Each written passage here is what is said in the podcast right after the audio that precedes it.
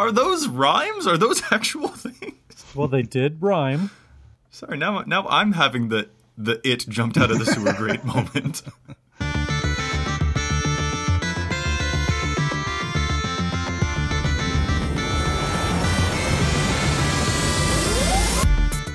Hello and welcome to the EDH Recast, brought to you by the best deck building site on the web for the Commander format, EDH Rec. My name is Joey Schultz, and I'm joined today by my lovely co-hosts. First up, the Speedster, whose article series takes you from 60 to 100. It's Matt Morgan.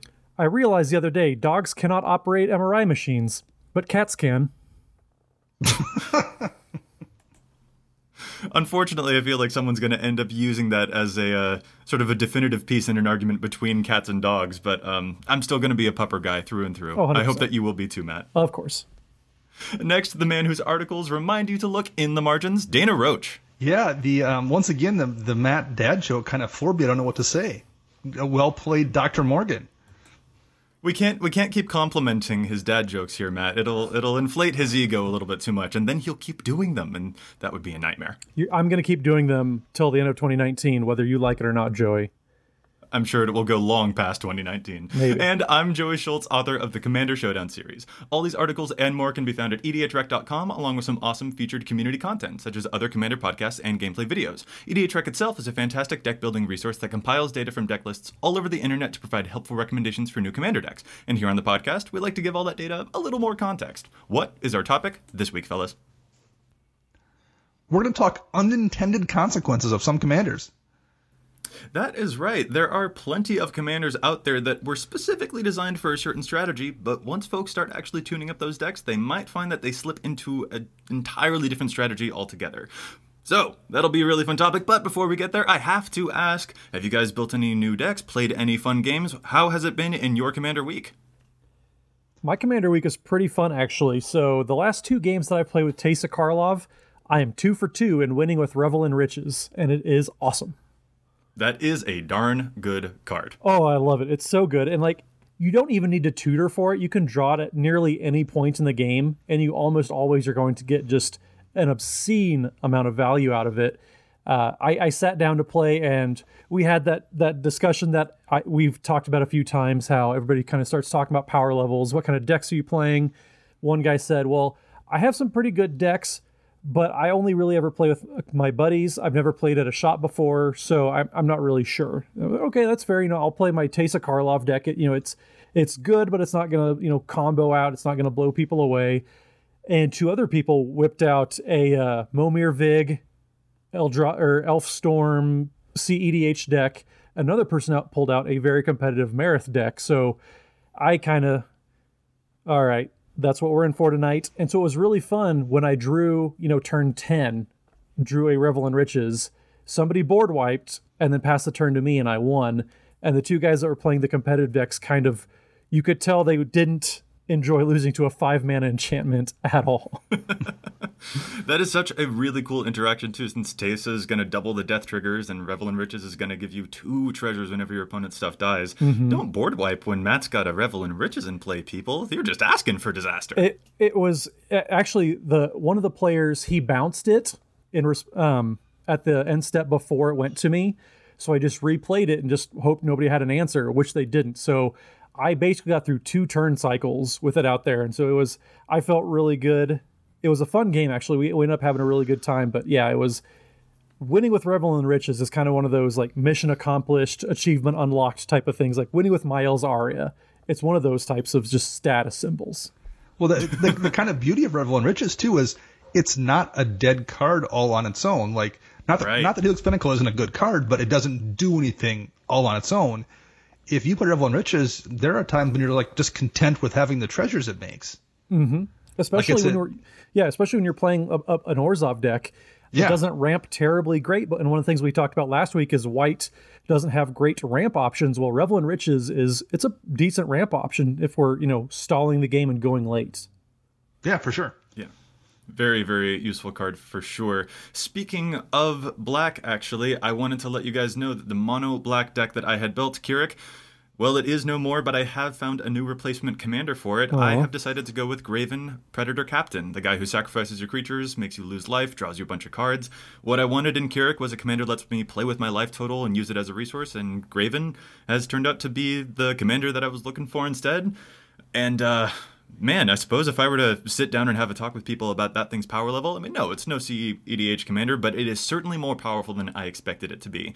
It can easily be the case that I am cutting my own life total in half when Greven attacks, and then just slamming someone out with the very first attack of the game that I make. That thing has really, really surprised me. Are you running the uh, new uh, Castle Locthwain in that deck? No, I still don't particularly like that card, but I also don't know that I felt like I needed it. I tell you what, though, Dana, I am running one of your favorite cards, Hatred. Oh, nice. Because it both features Greven in the art, and it allows me to pay life to pump him, which then pumps him twice. So that's been a really, really fun one. But yeah, just a bunch of little cards like that will suddenly, out of nowhere, just give me a bunch of extra combat tricks that totally slam someone to death. It's been a real treat to play. Even when I'm attacking with him and then I sacrifice a creature and draw five cards, I might accidentally stumble into a card that makes him lethal when I didn't expect him to be. That's been a lot of fun. I've got one more story that I'd like to share with you guys too about a game that I played recently. I was playing Meren, as I love to do, plenty of creatures in my graveyard, and then my friend Paul, if he shall be my friend anymore, he, how dare he, he played a Relic of Progenitus, which mm. threatened my graveyard the entire game. And basically, what he did was decide to turn me into his puppet. Because at any moment, if I tried to do anything, he would just exile my entire graveyard and leave me completely wrecked. So basically, he led me around on a leash and made me do his bidding just on the off chance that I'd be able to keep my graveyard. It was a very, very dastardly play. But here's the real kicker about it. I thought that I had found a way to get around it because I was holding a Twilight's Call in my hand, which, as you'll remember, brings all creatures in play back from the graveyard, and you can pay extra mana to cast it at instant speed. So I thought that maybe I would try and be a little tricksy, use some type of sorcery speed maybe an animate dead or a victimize sort of effect to do something that Paul would then use his Relic of Progenitus on, then instantly play the Twilight's Call to get all the creatures back while the Relic of Progenitus trigger was on the stack. I tried pulling that off when I finally got enough mana, but that jerk had the audacity to also have a containment priest in his hand, which he then snuck into play. And then ruined my entire strategy and exiled my entire graveyard. So I went from being a puppet to being nothing at all. He's a tricksy, tricksy devil. He handedly destroyed me that game. It was a lot of fun to try and get around, even though I didn't quite clinch it. Paul, just so you know, the next time we meet up, I'm going to buy you an ice cream. Nice job. I'm so proud. Dana, anything fun to report for you? How's that mono red deck uh, that you were working on going? I have finally folded um, my mono red deck. I have not entirely figured out what way I'm going to go with it. If I'm going to try to turn it into the um, is it uh, combat based deck, or if I want to try something else, I don't entirely know yet. But that experiment has, has ended mostly because of the way I was trying to build the deck didn't quite work. So um, I gave it a go, didn't quite happen. I need to move on to something else. I have a few possible brews. I'm gonna get one of them probably into place in the next few weeks, and I can report back then once it's up and running. All right, you'll have to let us know what happens as soon as that experiment gets back underway. Let's move now to our main topic. We're going to be talking about those commanders with unintended strategies. These are commanders who were pretty clearly designed with a specific goal in mind. Say they were designed to use tokens, or to be built around enchantments, or to use landfall, or something like that. But as it turns out, once you begin tuning up the deck, the thing that their deck is best at ends up being some completely different thing altogether. And those are the commanders that we wanted to look at today, because it could be a good way for you to evaluate your own decks and see what their strategies are, or when you're playing against someone else, it can be a good way to know what to actually expect to about that commander because it might look like it's doing one thing but secretly be doing another once that deck has been tuned up. Let's get to it. What is our first topic, our first commander that we're going to talk about? Dana, I'm going to pass it off to you. The first one we'll discuss here is Anje Falconwrath, Joey's buddy.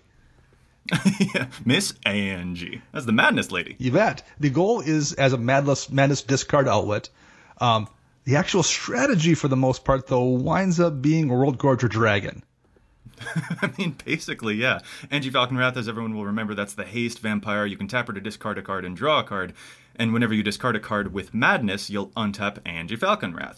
that's really cool for a bunch of madness stuff, but that doesn't seem to be what people are actually doing. Once folks start tuning up the deck, they start using those madness cards not to cast them, but just to draw as quickly through the deck as they can to get to that combo. What is that combo? How does it work, by the way?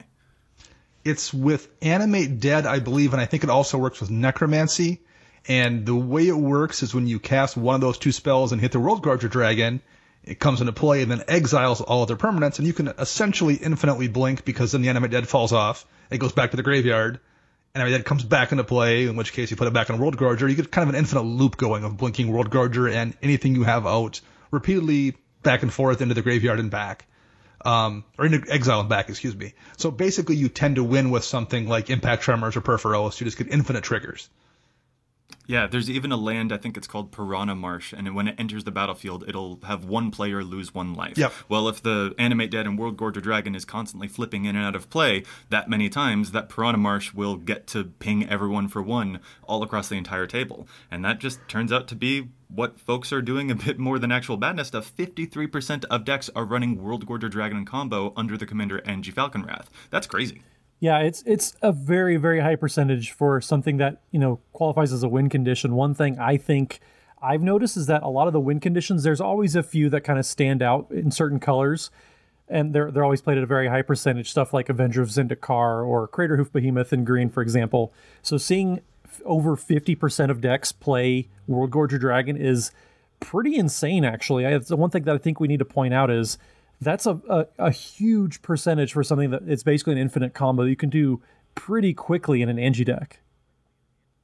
Yeah, I mean they're not using those madness spells to actually cast them. They're just using them mm-hmm. to filter through 50% of their deck just to find those cards. And one of the important things is that World Worldgorger Dragon needs to be in the graveyard for this combo to start. Well, Anje helps you discard them, so it ends up being a perfect fit for sure. Once you start tuning up that deck, this ends up being one of the strategies that people default to, and it's definitely very powerful one thing I think we probably should talk about just in general before we get much further into this is a lot of the stuff I, I would guess they don't they didn't particularly know when the card was designed that it would go this way.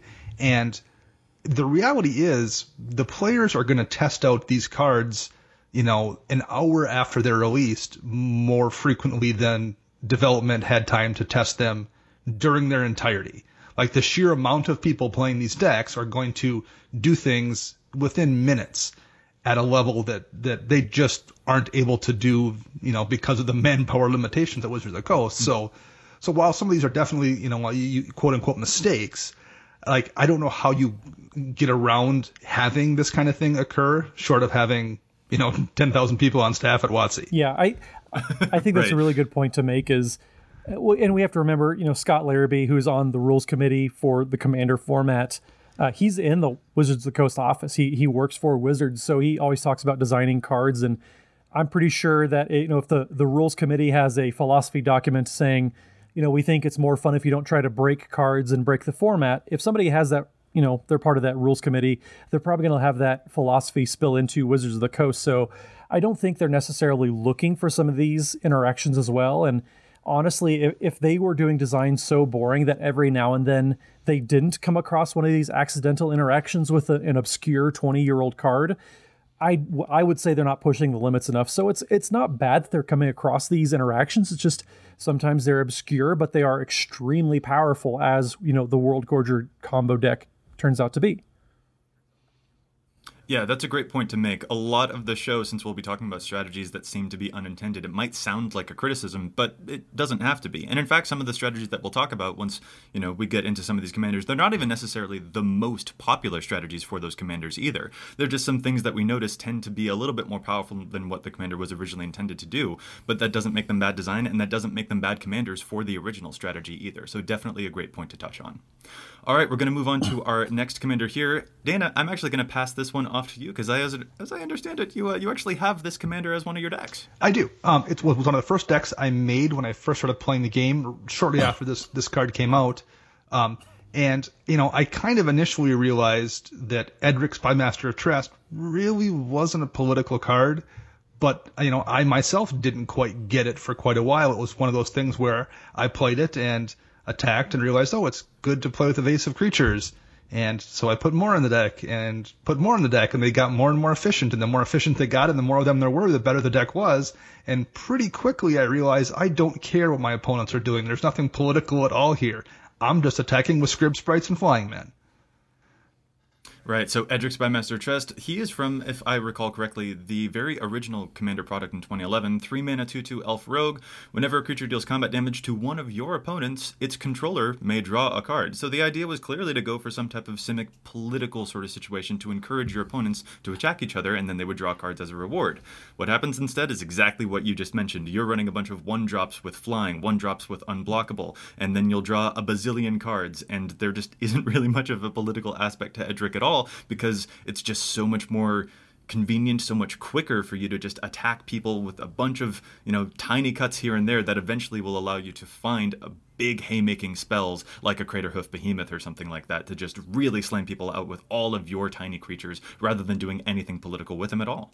Yeah, I mean, Edric fixes the problem inherent in aggro, which is you run out of gas. Well, you right. you don't run out of gas. You, if anything, you get more gas. The more spells you play, the more creatures you have, the more cards you draw, the further down you dig to hit that Craterhoof or those extra turn spells to do it all again, to once again try to hit a, you know, the Craterhoof or the Biomass Mutation or the Beastmaster Ascension or, you know, there's there's Triumph of the Hordes. There's a dozen different things you can hit in that deck that just win you the game, and I pretty much guarantee that was not the intent of that card. Yeah, so much for politics. Sometimes punching people is just a lot better, isn't that right, Matt? It's always better. Why why trust other people to do your work when you can just do it yourself? All right, what is our next commander on this list, Matt? So the next one is Chulane Teller of Tales, one that's come under a little bit of fire recently. Including by us, let's be honest. In, including by us, yes. We we gave it kind of a side eye, but Chulane, I'm going to read this one because it's it it's pretty powerful. It's two in Bant color, so green, white, and blue for a two four human druid with vigilance. Whenever you cast a creature spell, draw a card. Then you may put a land card onto the battlefield from your hand onto the battlefield. You can also pay three mana and tap it. Return target creature you control to its owner's hand. So, what are people actually doing with this? Because it reads like something where you just play a few creatures here, get some polite value, maybe seems really nice in the brawl environment. What are people actually doing with it? Well, people are actually doing a lot of just crazy one drop, insane value. Uh, it made the card Shrieking Drake a card worth talking about. Um, normally, a 1 1 for 1 with flying that reads When this creature enters the battlefield, return a creature you control to its owner's hand. Well, that's usually not going to be too good, but you know when you combine it with Chulane, where you get to draw a card, put a land into play, um, I was talking to a former guest, Mark Nestico. He played Chulane once. He played an Elvish Visionary, drew two cards, put a Gaia's Cradle into play, shuffled the deck, put it away. he just didn't like he, it as soon as, as he was. Soon as, he, he said as soon as he cast his first creature spell with Chulane in play, he knew he was doing things that were too good to, you know, for anybody to be having fun with. And when we look at Chulane's EDHREC page, we also see quite a lot of nasty stuff on there. It is definitely full of tiny creatures, but more than that, Laboratory Maniac, the creature that wins you the game when you would draw a card when your library has no cards in it, that's showing up in 42% of Chulane's decks. And the really important part is the enchantment Aluren, 4 mana enchantment that says mm. any player can play creature cards with converted mana cost 3 or less without paying their mana costs, and as though those spells had flash. Mm. That's showing up in 38% of Chulane decks thus far. Which, yeah, you can breeze through that deck extremely quickly to find that Laboratory Maniac, play him for free with Flash, and then all the cards that you're drawing, you'll just be able to win by effectively playing solitaire rather than by doing any of the stuff that Chulane was sort of probably intended to do, which is play creatures and accrue some incremental value. He's bolting right to the gates with a lab man. It's one of those those one of the few decks I think outside of maybe Edric that you actively want to play as as efficient and small creatures as possible because that's where you're going to get the most value. If you look at the top high synergy cards, it's all ones and twos. The only thing that costs four or more is Beast Whisperer, which whenever you cast a creature spell, draw a card. Pretty good. And then Tatyova, which is a five drop that whenever a land enters the battlefield, you gain a life and draw a card. so it right. seems that people in Chulane decks like drawing a lot of cards, is what I think it's Call me crazy, but I think it's safe to make that hypothesis. well, indeed. And Aluren's one of those cards too that's on the short list of cards that whenever something new is released, people look and say, "Did this break Aluren yet?" well, uh, you know, necrotic ooze maybe is one as well. Like, there's there's a handful of those where everyone knows it's a matter of time before something crazy happens, and it looks like Chulane's probably pretty close to to doing that successfully. Indeed. All right, let's move on to our next commander that has some unintended consequences. We're going to be looking at Animar, Soul of Elements. This is also from the original Commander product in 2011. Animar Soul of Elements is a 3 mana Temur commander, so blue, red, and a green. He starts as a 1 1. He has protection from white and from black, which is definitely really impressive, actually, since there's so much removal in those colors. He says whenever you cast a creature spell, you put a plus 1 counter on Animar, and creature spells you cast cost 1 generic mana less to cast for each counter that is on Animar. Definitely really cool, and the original intent behind him was, of course, to play big creatures. That was certainly the goal, and in fact, reducing the colorless costs, well, the generic mana cost, I suppose uh, was really good for all those colorless creatures, especially Eldrazi. So ramping your creatures up and up and up to play really, really big dudes was definitely the goal here with Animar. But once folks start tuning him up, a couple of other strategies end up revealing themselves instead. The main one that I'm coming to mind here is going to be Ancestral Statue. This is the 4 mana artifact. It's a 3 4 golem that says when it enters the battlefield, you return a non land permanent you control to its owner's hand. Well, it can return itself, and then Animar will get a counter, and then you can play the Ancestral Statue again, and it will return itself, and Animar will get a counter, and then you can play the Ancestral Statue over and over and over again and give Animar infinite counters to one shot somebody right in the face. Yeah, it's one what? of those, it's another one of those cards that we talk about. You know, over 50% for a win condition or, or a combo piece in a certain commander is it's a high high percentage. Ancestral Statue is played at 57%, so actually more Animar players play Ancestral Statue than, you know, Anya players or Enya players or Miss Anje plays World Worldgorger Dragon. So it's it's worth mentioning that Ancestral Statue is one of those combo decks that people just want to play in Animar. Well, and in, in addition to all of that goodness, um, Animar has protection from the two best removal spell colors in the game. So not only is it is it really easy to go infinite or make it infinitely large, you oftentimes just can't respond to it or deal with it. right. Yeah, can't exactly path that commander while they're going crazy over there, can you? And, and you're also yeah. in colors that have access to Purphoros and Impact Tremors as well. So there's just a lot of ways to to just go infinite with Animar, Animar really, really easily. And I, it very much feels like that was not what they had intended when they made that card. Mm-mm. Yeah, well, there's another option here too that often shows up in Animar decks. This one shows up in 43% of Animar decks thus far. That's the card Cloudstone Curio. This is from the original Ravnica set. It's a three mana artifact that says whenever a non artifact permanent comes into play under your control, you may return another permanent you control that shares a type with it to its owner's hand.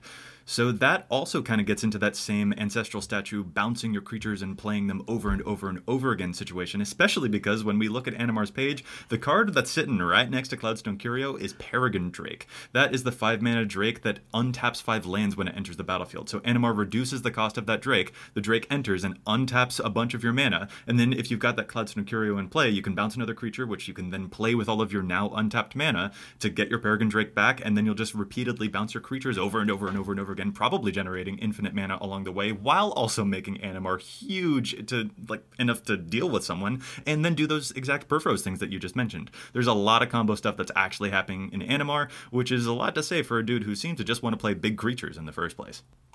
Yeah, I, I wanted to build Animar for a while actually. And I wanted to do the big creature route. I wanted to do Eldrazi and you know maybe some some big fats uh, soil the harvest type stuff, which also shows up at you know almost seventy percent of Animar decks.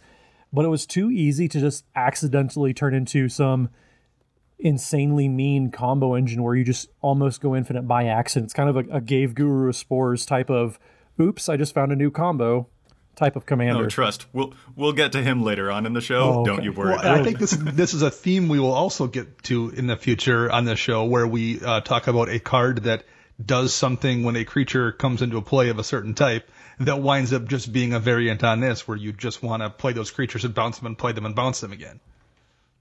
Yeah, Yeah, those those whenever triggers can definitely be uh, really really darn nasty. It can lead to some infinite combos. Whenever one thing happens, whenever X, then you Y. Whenever you Y, then you Z. Whenever you Z, then you X. It's definitely easy to find some of those combos, and that's actually the case for the next commanders on our list here. I've put these sort of both into the same category. That's Grumgully, who is new from Throne of Eldraine. He's the three mana Gruul commander that says when a non-human creature enters the battlefield under your control, you can put a plus one counter on it. I've put him alongside Mazirek, Kraul Death Priest, the Prince, he's one of my favorite pet cards that I can never quite actually fit into a deck. And he's the 5 mana Golgari Insect Commander. He starts as like a 2 2 or something, but doesn't stay there for long because he says whenever you sacrifice a permanent, whenever anyone sacrifices a permanent, you get plus 1 counters on each of your creatures. Those seem like their original goal is just to put counters on creatures, but what they actually can end up doing is going infinite with persist creatures. You sacrifice a creature with persist, it comes back with a minus 1 counter on it. These commanders will put a plus 1 counter back on that persist creature, and then you can sacrifice it again for more and more value. Well, and it's good to compare those two side by side because Grumgully is kind of the version of Mazirek where they've realized that's a thing. So there's a couple of caveats on Grumgully, both in terms of being unable to do it to humans and the fact that it's in colors that aren't deep into persist like Mazirek is. So that's an example uh, very much of where they realize just how abusive that is in the case of Mazirek and put in some roadblocks to make sure it isn't nearly as easy to do so with Grumgully.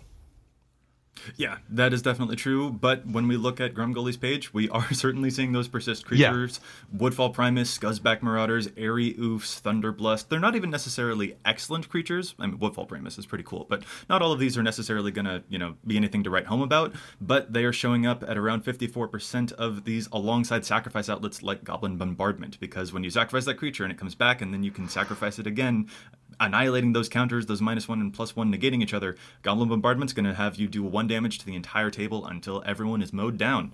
It's definitely showing up at a really high clip, and we see some of that happening with Mazirek's page as well. Alrighty, what is our next commander with unintended consequences? So the next one is the Pir and Toothy combo. So Pir, Imaginative Rascal, he is two and a green for a 1 1. He partners with Toothy, Imaginative Fiend. We'll get to him in a second. But Pir just reads if one or more counters would be put on a permanent you control, put that many plus one of each of those types of counters on that permanent instead. Well, Toothy sure likes those counters because Toothy is a 1 1 for, for 4 who reads, partners with Pir, Imaginative Rascal. Whenever you draw a card, put a plus 1 plus 1 counter on Toothy, Imaginative Fiend. And when Toothy leaves the battlefield, draw a card for each plus 1 plus 1 counter on it it's not even when he dies. It's not even when he's exiled. Like he can be bounced to your hand and he'll still draw you those cards. Yep, and it's leaving the battlefield in general is a little insane because you can stack your triggers to have Toothy leave the battlefield, come back in, get those counters all over again. It's a little unruly. Yeah, so that's definitely a thing that we often see that Toothy can use when it's being tuned up. If you blink Toothy and he comes immediately back to the battlefield as that spell is resolving, it just blinks and then immediately comes right back he will actually come back with no counters on him, but then you'll draw cards per his leaves the battlefield trigger and get all those counters back on him. And the same thing is also true when you use clone abilities. You can actually play a clone card that enters as a copy of Toothy. The legend rule will annihilate the original, and then it will draw you a bunch of cards to put counters onto your new clone. And you can dig through your deck so, so quickly this way. Yeah, it winds up being just a really efficient way to get down and find Lab Man. right, who shows up in 34% yeah. of these toothy decks. It's exactly. almost like Laboratory Maniac, Maniac shows up in just a little too many decks, I would say. It's almost like it's just accidentally just a good win condition to slot in. When, when, a, yeah, when a new I mean, commander comes out, the first two checks are does this work with Lab Man and does this work with Food Chain? that's true though. Yeah, but that's just it. Toothy seemed, you know, Pir and Toothy just seemed like a deck that was going to have the original goal of getting big over time and just hitting people, probably with commander damage. And instead, what it ends up doing once you start tuning it up a bit is using some weird blink spells and some clones to find some Labman combos. Definitely not the original consequence, I would say, but it can certainly be a powerful one.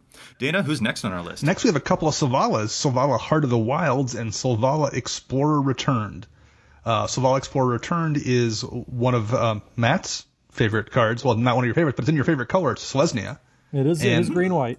Selvala Heart of the Wilds is mono green. Now, the way both those cards, particularly the first one, are kind of written is they're designed to look kind of like political cards, which would make sense since they came from the conspiracy set. Um, and I'll read Selvala Heart of the Wilds first. She is the mono green legendary creature elf for three mana. Whenever another creature enters a battlefield, its controller may draw a card if its power is greater than each other creature. But the real gas here is green and tap and add an X mana in any combination of colors to your mana pool, where X is the greatest power among creatures you control. So Selvala gets played in a really competitive EDH deck called Brostorm.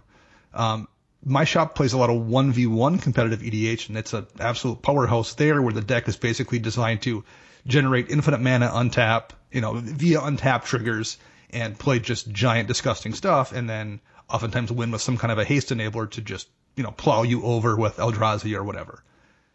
Um, and the original Selvala kind of functions the same way. She's she's the one that really looks political in that she taps and everyone draws a card, except for she gets mana based on whatever cards are revealed. The, the controller gets mana whenever it's revealed. So the same thing there. You try to abuse ways to untap her repeatedly to fill your hand with cards, in addition to having mana at your disposal to use to cast those cards and you're not really trying to, you're not really worried about what anybody else draws because you're planning on drawing down to a combo, hopefully, and just winning before anybody can do anything that turn with those cards they've just drawn. Right, and that untapping shenanigans is what makes these Selvalas so powerful since they can produce so much mana. So Umbral Mantle is the one that really comes to mind. That's the equipment, three mana that actually equips for zero, but it gives the equipped creature the activated ability to pay three mana and untap itself to get plus two plus two until end of turn. If you slap that onto one of the Selvalas, they'll probably be able to make enough mana to counteract that activation cost, and then just probably produce infinite mana for you to do nasty stuff with. Yeah, it's not every day that a competitive commander, well, it's usually the competitive commanders that make a, you know, a random common from 6th edition, you know, worth 25, 50 cents vitalize. It's just an instant for one green that says untap all creatures you control. Usually going to be pretty low impact, but Selvala players love it yeah, just untapping can be so insane. And especially the original Selvala, the one that's green and white and makes everyone draw a card. One of the things that people might do with that one while they're untapping her with all that mana and forcing everyone to draw cards, that's the really interesting part about it. It's sort of a Selesnya mill strategy because you'll make your opponent's deck out, and in between all of your tapping and untapping shenanigans, maybe refill your own library with some type of uh, shuffle effect to get it back from your graveyard so that you won't deck out, but everyone else you'll force to draw too many cards and then win the game with an infinite mana combo that mills them out in Selesnya. Yeah, it's it's really kind of a fascinating um, thing to see in those particular colors, but it's also very much one of those decks where if you get to that certain point in the game, you just are done. Like the Selvala player is just going to go off, and, and the turn is going to go infinite, and you're going to get milled out, and and it's unstoppable once you hit that kind of point in the return.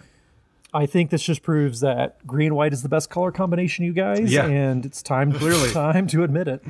But this was also this was also one of those cards. Like I remember doing the pre-release for Conspiracy for the Selvala Explorer Returned, and that was very much a card that nobody really paid attention to at re- at release. Even in pods where if somebody had it and cast it, it was like, oh well, you know, it's I guess slightly better for you since you get mana off the draw. But nobody paid attention to it. It took it a little while for everyone to figure out just how much you could abuse it. And I think very much the uh, designers just didn't catch that. Yeah. right.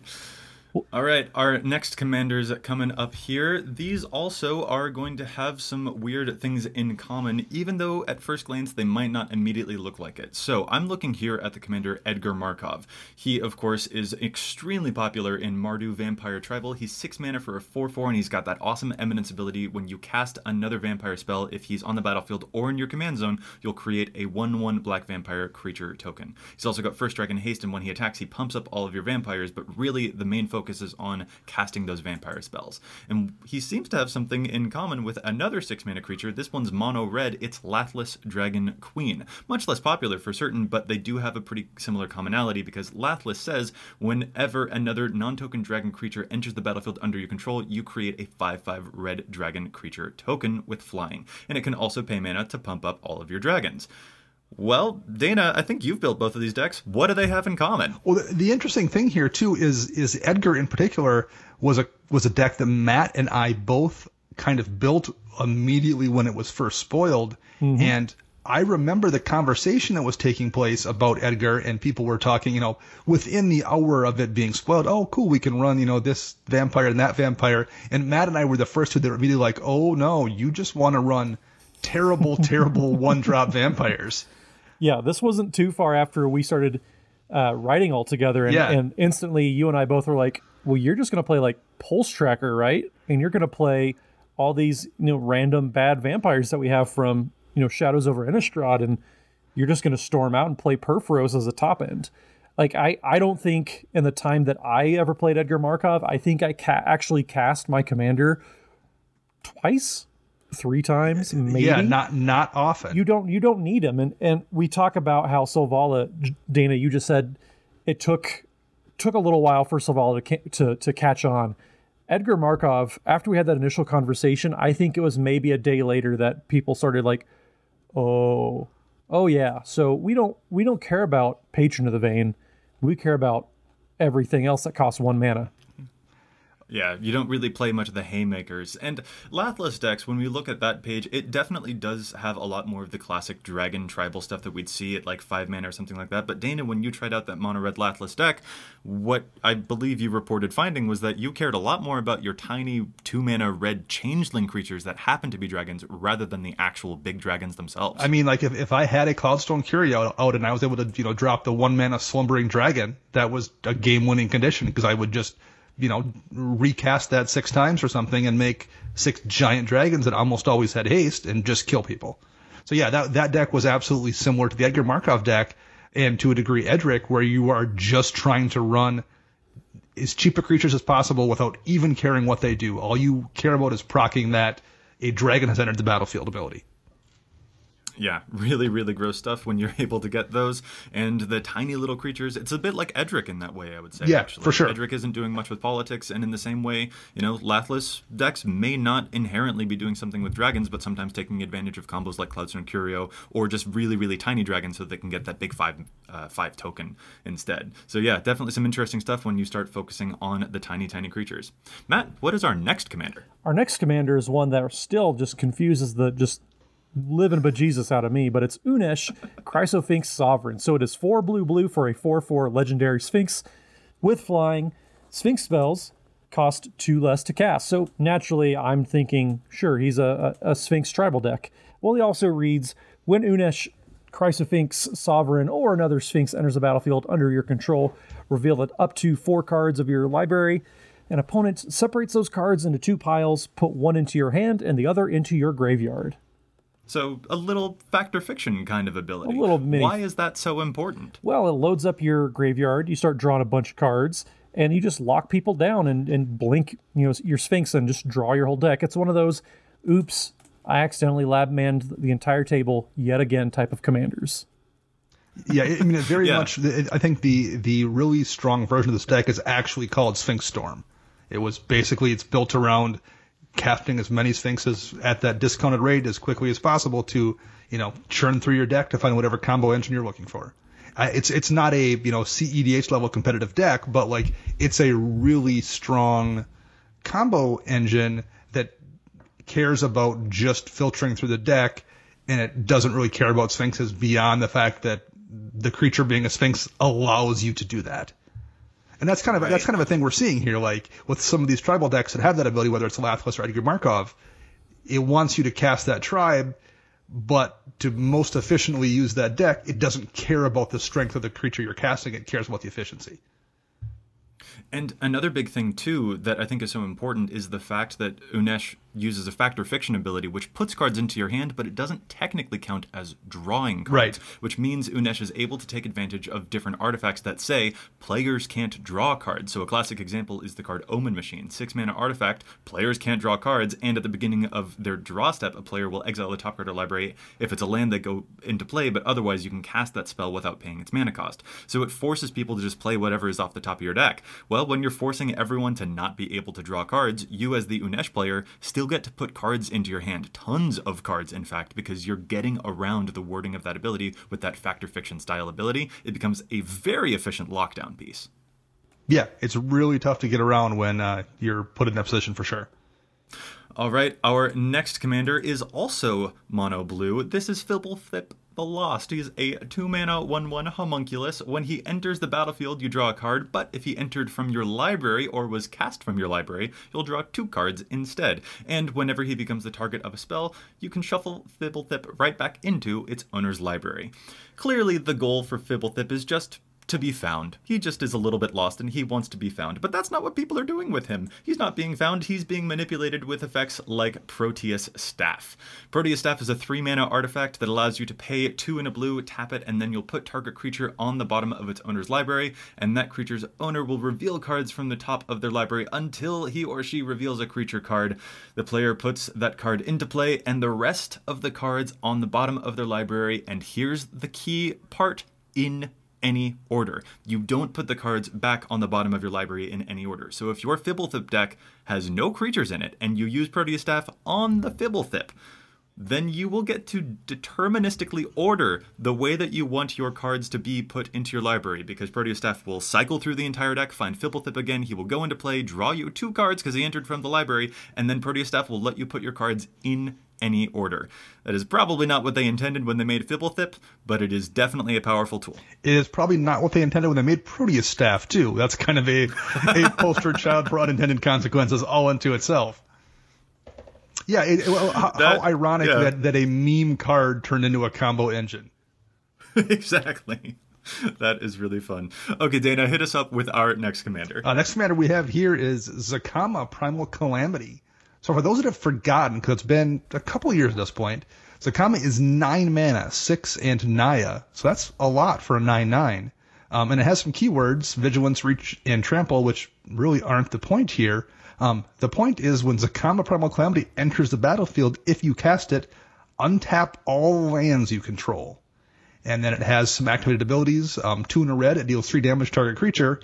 Two in a green, destroy target artifact or enchantment. And two in a white, gain three life. So what usually winds up happening here is just kind of infinite bounce trigger kind of things to untap your your lands that presumably are tapping for more mana than they cost than they than they cost to cast your commander if there's mana doublers or something, and you get basically a storm deck going on.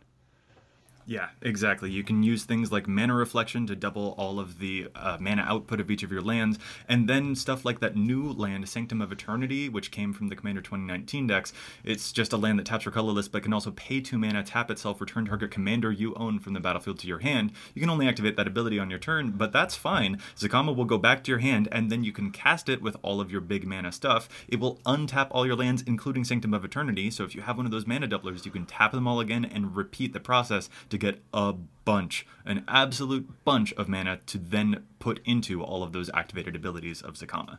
Yeah, because because of how it's set up too, you know, oftentimes when you can generate infinite mana, a lot of times it's colorless mana. That is not the case here because it's based on untapping your lands. You can basically have any combination of mana colors at all that you need to go infinite. Yeah, it makes cards like Mirari's Wake just an absolute must play if you're trying to do this.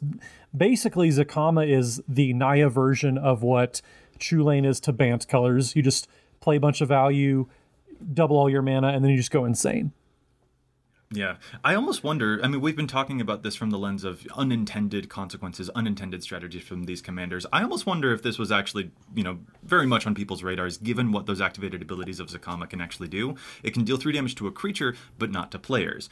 Or it can destroy artifacts or enchantments, or it can give you a bunch of life. But if you do go infinite on this, you're not actually going to definitively win the game. You'll be able to destroy any creature that you want, and you'll have infinite life, but you won't be burning down the people uh, against you with that activated ability ability. So there is a bit of reins on that, but even so, this becomes a Naya Storm deck, which is definitely a weird thing to see from what you would expect to be just one big old dinosaur. Yeah, it's. I mean, it's. I think we discussed this too. I think this was one of the shows we reviewed. I believe, correct? We were we were recording when this came out. This was one of our early ones, and we had commented early on that people were going to maybe want to build this dinosaur tribal, and that was not how it was built to be played. Not at all. Right. Not at all. All right, our next commanders are going to be in some different groupings here because they all sort of fall under an umbrella known as stacks. So the first one that we're going to look at here is Derevi Empyrial Tactician. This came from the Commander 2013 decks. It's a Bant commander that when it hits people or when it enters the battlefield can tap or untap permanents. And that is definitely a good way to sort of manipulate things because if no one can untap stuff, say you're using things like the card Stasis, which says people skip their untap step, and Derevi is able to untap your things, then you're the only person who gets to play magic. The same is also true for the Planeswalker Teferi Temporal Archmage, which has an ability to untap four permanents you control. Or another Planeswalker, also in Bant colors actually, Estrid the Masked, which can untap each enchanted permanent you control each of these commanders isn't necessarily, you know, a must for a stacks style deck, but it is a very, very strong strategy once you actually start tuning up those decks because you get to be the only person who can untap your stuff when you are locking down everyone else's ability to play magic. It becomes very potent indeed. Yeah, D- is one of those original you don't get to play magic. I'm going to tap everything down when I need it to be tapped, but when I need it to be untapped, I'm going to untap it. So stuff like Static Orb is, is one of those very high on the salt score. It's a, some of those cards that we haven't talked about in a little bit, but cards people don't really appreciate when you play against them. Uh, Static Orb is an artifact for three. If Static Orb is untapped, players can't untap more than one permanent during their untap step. Well, Derevi players in their untap step just find a way to tap Static Orb and then they just get to untap everything. Then they tap it again, so the rest of the table does not get to untap. It's just a very, it's trigger happy. It's very find a way to kind of tiptoe around some rules almost, but it's very, very annoying, very frustrating to play against. Yeah, it's one of those cards. Like I would wager that the original intent with Derevi was to allow you to knock blockers out of the way so your birds or whatever it is could get through to deal combat damage. Mm-hmm. I, I would bet they didn't envision that being a way to infinitely maintain stasis. right. And I definitely think, especially for the other two that we mentioned here, Teferi the Planeswalker and Estrid the Planeswalker, I mean, the intent on those was definitely not to go into some type of stacks build. But given their potent untap abilities, it just happens to be a really good thing for them. And in fact, those two commanders open up an entirely other, probably unintended strategy here as well with the Chain Veil combo. Chain Veil is an artifact that you can pay a bunch of mana to allow you to use another ability on your Planeswalkers this turn, even though you've already activated one. Well, the ability that you use can be the one that untaps the Chain Veil and a bunch of your mana rocks. So then you can use the abilities again and again and again and combo that way. So not only is it stacks, but some of these commanders also are able to take advantage of a combo that may not have initially been intended because, I mean, what? Teferi was probably going originally for a blue Super Friends type of deck, and Estrid the Masked was clearly going for Enchantress. Well, that's not necessarily the only strategy available to them. Sometimes they can do some other nasty Chain Veil or stack stuff too and, and when Teferi was first released, I mean that that sat on a lot of shelves. That was not a commander anyone was chasing down initially because it took people a while to figure out just exactly how to play at that level with that card. Whereas today, I think something like that, people are, are immediately looking for those lines. Right. All right. We have got another sort of umbrella of commanders here. Matt, you want to run us through them? Sure can. So these are ones that I personally don't have anything against, but these are the ones that fall under mass land destruction. So the first one up is going to be Etali Primal Storm and then Kaalia of the Vast. So Etali Primal Storm, he's one of those red card advantage engines we've talked about. He is four red red for a 6 6 Elder Dragon, or Elder Dinosaur, excuse me. Uh, whenever Etali Primal Storm attacks, exile the top card of each player's library. You may cast any number of non land cards exiled this way without paying their mana costs. So naturally, he doesn't need any mana he doesn't need any lands. You can just attack and cast everything for free. So why not, you know, blow everybody else's lands up? Kaalia the Vast is a little similar, except Kaalia is one in Mardu colors, so a white, a black, and a red for a 2 2 human cleric with flying. Whenever Kaalia of the Vast attacks an opponent, you may put an angel, demon, or dragon creature from your hand onto the battlefield tapped and attacking that opponent. Another one of those cases of you don't really need any mana. Once you get Kaalia on the battlefield, you're cheating everything into play, much like you know Etali Primal Storm. So why not blow up everybody's lands and deny them resources when you don't need those resources either because everything is being done for free. right. Original goal is just to get free things. Free things are great, right? Free things everyone likes.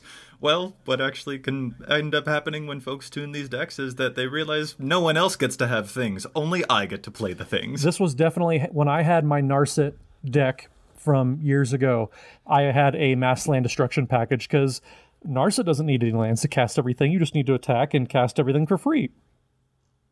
Oh yeah. Hey, Narset. That's another one that probably has some unintended consequences. Narset was probably just invented to be like, hey, let's cast some free spells. That'll be pretty innocent, right? No, it turns out that what's usually going to be best with Narset is extra turns and extra combat spells, which just completely wipe the entire board away too. Mm-hmm. Yeah, land destruction is definitely among those things when you're playing free spells like these commanders. Yeah, the the free spell commanders initially were very much kind of overlooked.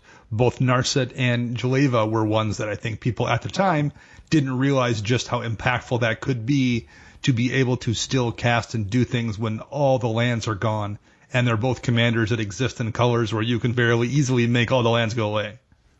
Yeah, yeah I really, really I think powerful. the only thing that's keeping Etali from being more played and more popular is just the fact that he's mono red. It's just a mono red uh, dinosaur. So naturally people aren't going to be too drawn to playing mono red but if there was just another color even if it was red green red white whatever it was with the exact same abilities i have a feeling Etali would be much more popular before we move on to our next commander, I just want to say I think Etali is a she, but I also don't know for certain. What I do Etali know for certain about. Etali is that yeah, what I do know for certain is that Etali is a very powerful commander when you play against it, precisely because of that mass land destruction stuff. Yeah, I personally anyway. respect Etali's privacy too much to look underneath their their tail oh and check for sure. So let's move on to our next commander. I'm sorry for opening that door. I'm going to close it real quick. Dana, please tell us about our next sequence of commanders. So our next please. little bundle here are the food chain commanders, namely Prossh, Skyraider of Kher, the First Sliver, and General Tazri.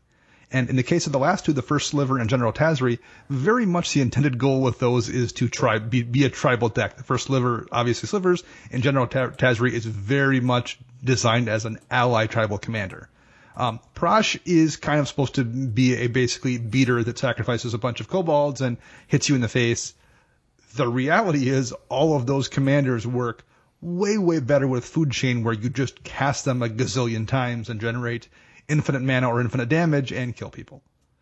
Yeah, Food Chain is that really nasty three mana green enchantment. You can exile a creature you control to add X mana of any color to your mana pool, where X is the removed creature's converted mana cost plus one, because why not? And that mana can only be spent to play creature spells, but that's exactly what you're going to do with those commanders, is play them again and again. And something like the first sliver will then cascade your stuff, and then you can exile the first sliver and maybe even a creature that it got for you to then play it again and then just dig deeper and deeper through your deck. Or in the case of Prossh, you'll not only be able to exile Prossh to get six mana plus one seven mana to help you recast Prossh, but you'll even be able to exile the tokens, the kobolds that Prossh makes for you. And and Prossh makes more and more kobolds as you spend more and more mana to play Prossh. It becomes very, very nasty very, very quickly. You can get a bunch of mana this way. I mean, the, the first sliver decks, a lot of the lists I've seen don't run any other slivers. I mean that the CEDH ones you mean? Yeah, yeah, yeah. We've still got plenty. If you actually look on the the page for for Sliver on EDHREC, you're still going to see people are definitely playing that one as Sliver Tribal. Yeah. But if you are tuning it up to be a little crazy with those food chain things, definitely those possibilities exist. The decks are nasty. Yeah, I, I, and I think the the actual the new Niv Mizzet somewhat works for this as well, and I, I guess that was also not what the goal was there. I, these these tend to very much be CEDH level decks. Maybe Prossh not quite as much, but these are ones you probably don't generally see at your average 75% ish uh, store pods. No, right. not at the all. The food chain versions. Yes, yes people play, you know, Tazri and First Sliver all over the place just as regular travel stuff. But those are definitely things to be aware of when you see a First Sliver deck across the table or a Prossh deck across the table. It could be the case that they're actually doing some really darn nasty food chain stuff instead of the classic things that you would expect. All right, we've got one last category, one that I have simply named I have a colorless activated ability, ergo, I will go infinite. And this is where we mentioned that guy, Matt, that you mentioned earlier in the show Ghave Guru of Spores, which everyone knows by now enters with a bunch of plus one counters, and he can pay mana to convert counters into tokens and to convert tokens into counters. And actually, among his company, I would also include something like Thrasios Triton Hero, two mana partner Simic commander. He's a Merfolk Wizard, 1 3. The real important part is that you can pay 4 mana, he'll scry 1, then reveal the top card of your library. If it's land, goes into play tapped, otherwise, you draw that card. The fact that those are activated abilities that cost colorless mana means that once you get those infinite mana combos, which tend to produce a lot of mana either of colorless variety or of just one color, well, those commanders are going to be available for you to do some absolutely crazy, crazy things with. I think that, you know, the original goal for Ghave was to do some tokens and plus one counter stuff, and the original goal for Thrasios was just some Simic control. But what they end up being instead is infinite combo engines. Yeah, it, there's a reason that Thrasios is one of the the tier one, as it were, competitive decks. You know, partner with uh, was it Vial Smasher, and and that's kind of the go to four color good stuff, as as Dana likes to put it. Um, it. There's just no reason, you know, it's it's very very easy to make infinite mana. There's no reason not to play Thrasios and then just another good stuff commander where you can just churn through your whole deck and you have access to a lot of colors and yeah, it's just it's very easy. It's a, another one of those oops, I made a combo and now I'm going to win. Maybe I'll find a lab man, who knows? Who knows? yeah. Well, and that's actually something that I feel we should probably touch on. A lot of the stuff that we've mentioned here are, you know, the commanders that have unintended consequences, but as we've been discussing them, it does seem as though it's some of the cards within the 99 that are actually the real culprits. Things like Laboratory Maniac and Food Chain and Worldgorger Dragon. Those are the combos that seem to be wielding the commanders rather than the commander wielding the combo. Does that make any sense? Well, yeah, in, in particular because they're oftentimes cards that were made before Commander was really a frequently played thing that you know Wizards of the Coast and their testers were probably aware of.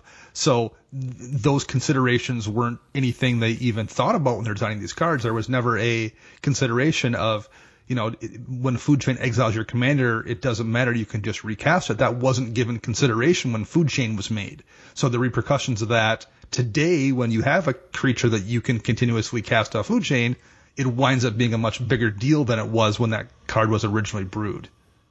Yeah, I, I don't think when they first designed Worldgorger Dragon, they were anticipating, you know, all the animate yeah. dead shenanigans that were going to happen, and and they did. I mean, there, I played. I remember a few years ago, I played in a Legacy event, and some guy was playing Dance with the Dead, Tasigur, and Worldgorger Dragon, and his win condition was a single copy of Collective Brutality because he would Worldgorger Dragon combo, make all the infinite mana, activate Tasigur a bunch of times, and so he had infinite mana. So he would drain you for two with Collective Brutality, activate Tasigur so many times that you had to give him his Collective Brutality back, and then he would just do it again and do it again and do it again and do it again. And it was silly. I beat him because it turns out if you kill Worldgorger Dragon with the Exile Everything trigger on the stack, they just lose their entire battlefield forever. So that's actually a fun counter, but yeah, it, it's it's a silly combo that just didn't have consequences that you know I'm sure they were looking at 2019 back when they designed it in what judgment. right. right. Ages and ages ago, back when some of us were but a zygote. Well, Joey, you weren't even that. Like, I think your parents were still in their teens. oh my goodness. I'm like almost exactly as old as the game of Magic itself, Matt. Sometime one of these days you're gonna have to move off the. the We're never jokes. going to move off those jokes uh, and never leave the dad jokes either. This has been really fun to go through, but we have got one more segment that we'd like to get to. That is challenge the stats. There's a bunch of statistics on EDHREC, but we don't always agree. Sometimes we think that cards are overplayed or underplayed. So we like to challenge those statistics just a little bit. So let's move to that now. Dana, what's your challenge this week? My challenge is an old enchantment called Teferi's Veil. Teferi's Veil is currently in 475 decks, and I'll read what it does whenever any creature you control attacks, it phases out at the end of combat. Now, the reason I, I, bring this up is I'm, I'm running it in my Edric Spymaster Trest deck. Um, and in my thought process there when I first saw the card was, well, it's not like I'm blocking with any of these creatures ever. Um, or if I do have a Scryb sprite hanging back, it's not like it blocking is going to save me from losing. However, my, my, my big problem in the deck is someone getting through a board wipe that I'd to not have a counterspell. So if I phase my creatures out after combat, there's almost no downside for me, and it can you know save my entire board state. Um, it's quite good in there. I think more Edric decks should run it. It's only an 8% of decks. But the deck where it really should be in more of is Sedris Traitor King, who is a commander out of Alara. And he says each creature card in your graveyard has unearth for two in black. What's interesting here is Teferi's Veil gets around the clause on Unearth that says remove it from the game at the end of turn or if it would leave play. Because phasing doesn't actually leave play technically. It gets around the get rid of the creature card at the end of turn from unearth. So a lot of the same principles apply there where it can save your board state, but the fact that it lets you keep the creature after you unearth it from Sedris, it should be in a lot more decks for a simple two mana enchantment that's almost all upside, particularly in that deck. Dana, I'm going to confess something to you right now, and I want everyone to hear it. I'm furious with you because this is on my list of potential challenge the stat picks, and you stole it from All me. right. See, I knew I hacked your computer for a reason. yeah, that's a great enchantment option for anyone who's playing a very aggressive and creature based deck in blue. And there aren't necessarily too many of those, but there are definitely more than 475 lists that are very aggressive with their creatures that would want to protect them from things like a rogue board wipe. Using that phasing ability to prevent them from being messed with is definitely a good way to maintain your army. And Dana, I'm just so mad that you took that pick from me. How dare you? I, I, I, right, I I'm owe you gonna move- one. I it will be noted. It has been noted. I'm going to move on to my challenge the stats now so that Matt can't take it. All right, so the one that I am looking at is actually going to be the card Grunn the Lonely King. You King. jerk! You totally I'm- told it. Yeah. you did. You didn't really steal it. I I, Yeah. I I hear green, so I'm on board. So yeah, go ahead. Go ahead. All right, so Grunn the Lonely King. Specifically, I'm looking at this card within the context of a Xenagos God of Revels deck. Grunn the Lonely King is probably a pretty forgotten mono green legend from Dominaria. He's 6 mana for a 5 5. He's an uncommon legendary creature, Ape Warrior.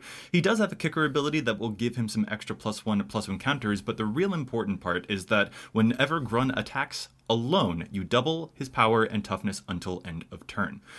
So, since he's a 5 5, when he would attack alone, he'd become a 10 10. Pretty respectable, maybe not anything that a Xenagos God of Revels deck hasn't seen before, though. Xenagos God of Revels, since it is the Gruul enchantment creature that, you know, devotion will make it a creature, all that. But the real important part, of course, for Xenagos is that he also doubles the power of one of your creatures at the beginning of combat, gives it plus X plus X until end of turn, where X is that creature's power. Xenagos is usually hitting people for like 20 or something with his creature, so the deck is full of things that are really, really huge. But that's the deceptive thing about Grunn the Lonely King. Grunn the Lonely King is actually really huge when you use that ability on Grunn. With Xenagos, Grunn will turn from a 5 5 into a 10 10, and then when he attacks alone, he'll turn from a 10 10 into a 20 20 and really, really annihilate one of your opponents. That's gonna be half of their life total. I mean, yeah, granted, you'll need some trample, but that's what is true of most of the creatures in Xenagos anyway. I just think that this is a really good option if you're looking for something, especially on the budget end for a Xenagos deck. It only shows up in 50 Xenagos decks right now, which I think is absolutely insane considering that there's like 1100 Xenagos decks total. Xenagos can always use new big creatures to hit people with, and I think Grunn is a really, really great option that only costs you like a quarter to be able to do, but is going to cost one of your opponents about 20 of their life points.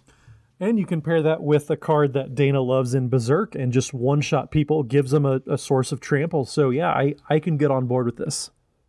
That, Chandra's Outrage, a Soul's Fire, Fling, a whole bunch of the different effects that Xenagos loves to use when it pumps up creatures. Yeah, absolutely. This is a really, really cool option. And the gameplay patterns that I notice from Xenagos tend to be that he really only ever attacks with like one creature at a time. He lands one big threat, pumps it up, and then smacks someone with it. So the fact that Grunn the Lust, uh, Grunn the Lonely King has to attack alone to get that double effect trigger, that doesn't seem like it's going to be too far out of left field for what the normal gameplay pattern of a Xenagos deck is going to do. I think it's a really cool option.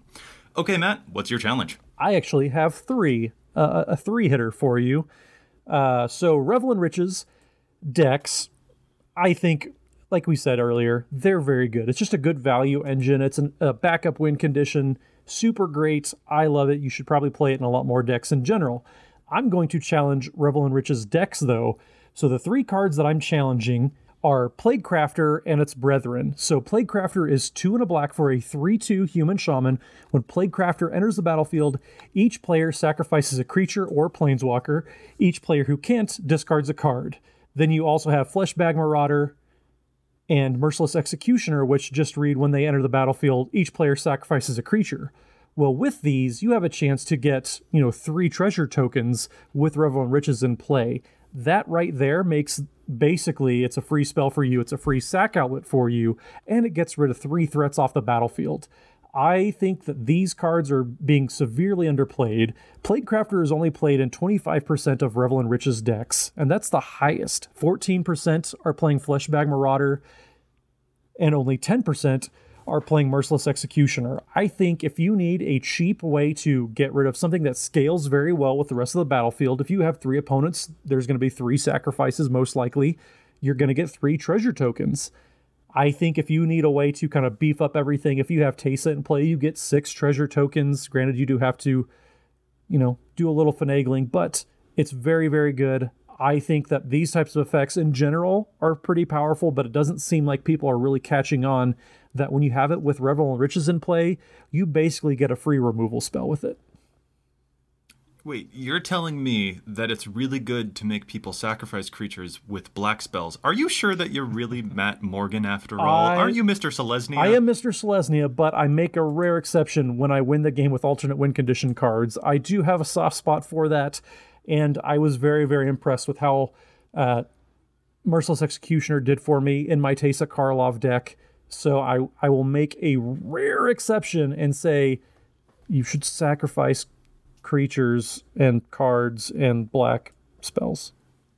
I'm just saying, what kind of show is it when I pick a green red, like a mono green challenge stats, and you pick like a like a, a mono black challenge stat? That's just so that's so weird. Have we switched places? Are are we having a Freaky Friday situation right now? Only if I get to be Lindsay Lohan. That's the only only bugaboo. I was trying to remember who was in the original Freaky Friday and uh, make a reference there, but I, I can't recall who it was. Dana, you're the only one that remembers there's original Freaky Friday. wow. You know, No, you're not I'm, wrong. I'm fine taking I'm fine taking the Jamie Lee Curtis role on this Freaky Friday situation. That's- that's fine. With that, unless we've got any other last minute tidbits that we'd like to share about commanders with some unintended strategical consequences, I think we'll wrap that episode up to a close. But any last minute pearls of wisdom that you guys want to drop for us? I think Oh, I, no. I, I dropped enough when I, I gave Dana the old old old joke, so uh, I'll bow out here. I, I, I will quick reiterate. Um, this stuff is just crazy difficult to test. So again, like it, it- none of this is a criticism of anybody who who designed these cards. Um, you know, just recently in standard we had that issue with in, in the Kaladesh block with the infinite uh, kitty cat combo off of Saheeli.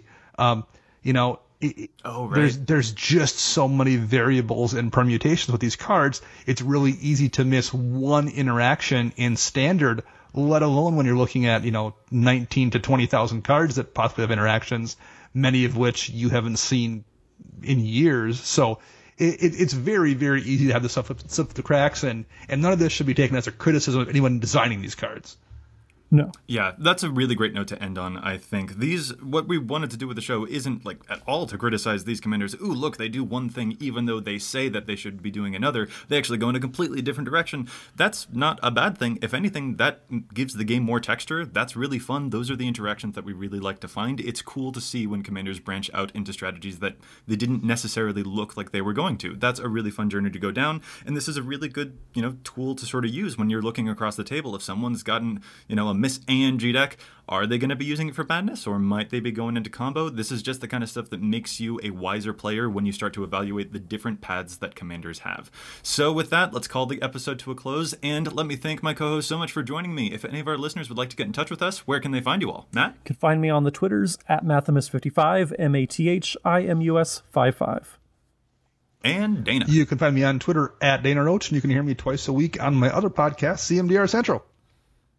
And I'm Joey Schultz. You can find me at Joseph M. Schultz on Twitter. Special thanks to our editor for the show, Ken Peddle, also known as Kenish Norn. You can follow him on Twitter at Loader. That's L O A D 3 R. Follow EDHREC and the cast on Facebook and Twitter, and you can contact us at edhreccast at gmail.com. Plus, you can find us on iTunes. And if you do, please consider leaving us a review to help other folks find the podcast as well. This cast is posted every week on our community content spotlight section on EDHREC, where we feature as many other content creators as we can, from Command Zone to Commander's Brew to Commander Versus, not to mention new articles published every day by our own fantastic team of writers. We'll be back at you next week with more data and insights, but until then, remember, EDHREC your deck before you wreck your deck.